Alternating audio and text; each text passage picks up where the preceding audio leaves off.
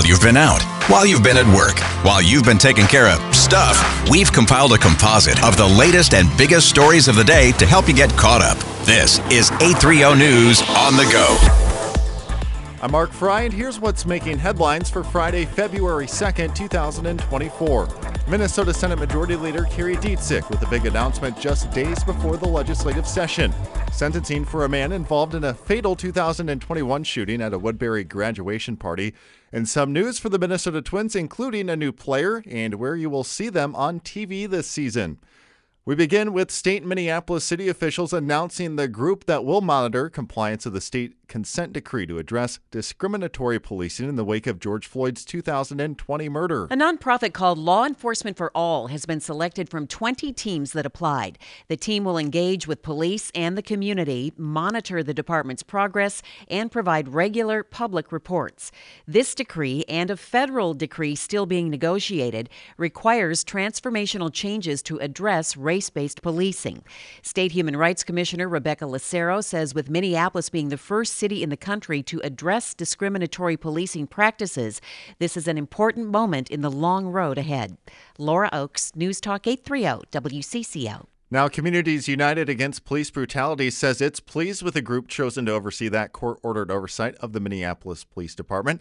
Board member Dave Bicking says despite the delay reopening the process to get more applicants paid off, we'd rather this be done right than be done quickly. And it shows that um, at least with the Department of Justice and the Minnesota Department of Human Rights, uh, community input and input from groups that have been doing um, this work has had a real impact. Turning to other news, Minnesota Senate Majority Leader Kari Dziedzic says she's stepping down from her role ahead of the new legislative session. In a statement released Friday, Dziedzic says she learned last week the cancer she had surgery for last year has returned and that she is facing serious health challenges. She plans to step down as Majority Leader after the DFL caucus selects a new leader. Dziedzic underwent ovarian cancer surgery early last year and remained involved at the Capitol by working remotely. A man involved in a fatal 2021 shooting that happened at a graduation party in Woodbury has been sentenced. Xavier Hudson was 17 years old at the time of the incident and is now 20. Last year, he was convicted of aiding and abetting second degree murder in the death of Damaris Hobbs Ekdahl. Today in Stillwater, Hudson was sentenced to 31 years in prison for aiding murder, plus consecutive three year sentences on the remaining aiding and abetting charges. Two others involved in the shooting are also serving prison sentences, one of them for seven years, the other for three years. Al Shock, Newstalk 830, WCCO. State and federal fire investigators are looking into a suspected arson that took place early Sunday morning. The blaze broke out at the three story building in the 8400 block of Wayzata in Golden Valley and was brought under control fairly fairly quickly, but not before several businesses sustained heavy damage. Among them, conservative organizations Center of the American Experiment, Upper Midwest Law Center, and Take Charge. A motive has not been released. Members of the FBI, ATF, and State Fire Marshal's Office are all involved. Nobody was hurt, and so far, no arrests. Steve Simpson, News Talk 830 WCCO. Spring training is rapidly approaching, and Diamond Sports Group has reportedly reached an agreement with the Minnesota Twins for the 2024 season to bring them back to Bally Sports North. According to ESPN, the agreements were reached with the Twins, Texas Rangers, and Cleveland Guardians and are still pending approval of a bankruptcy judge who is expected to rule next Friday. Two weeks ago, Diamond announced it had secured $450 million from creditors to fund a reorganization plan that would include an additional $115 million from a new minority investor in Amazon, which would provide direct consumer access to the teams for which Diamond maintains streaming rights. Ari Bergeron, News Talk 830 WCCO. Sticking with the Twins, they're adding another arm to the roster ahead of spring training. The Twins announcing that they claimed right handed pitcher Daniel Duarte off waivers from the Texas Rangers. The 27 year old appeared in 31 games for the Cincinnati Reds last year and 32 games for AAA Louisville.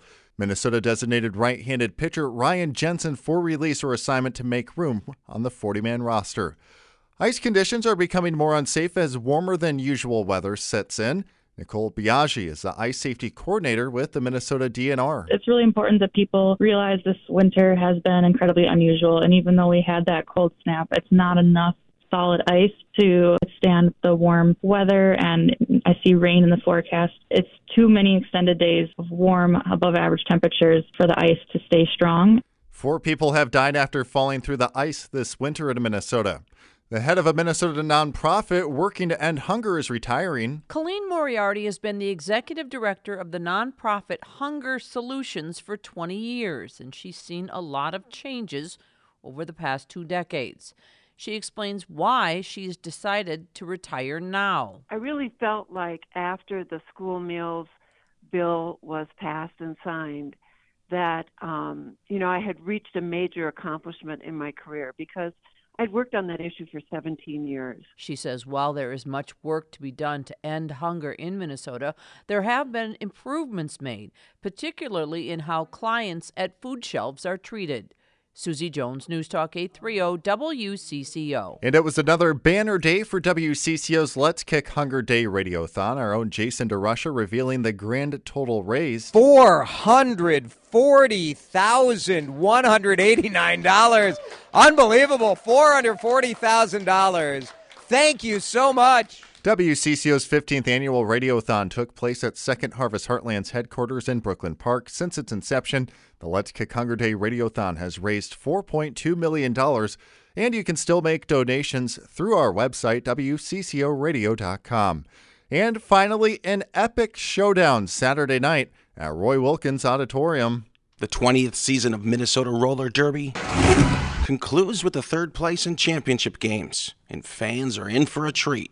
Bodies of Water by Fieri. There's going to be lots of competition, lots of contact, high energy, lots of family fun. So we can expect a ton of trash talking, right?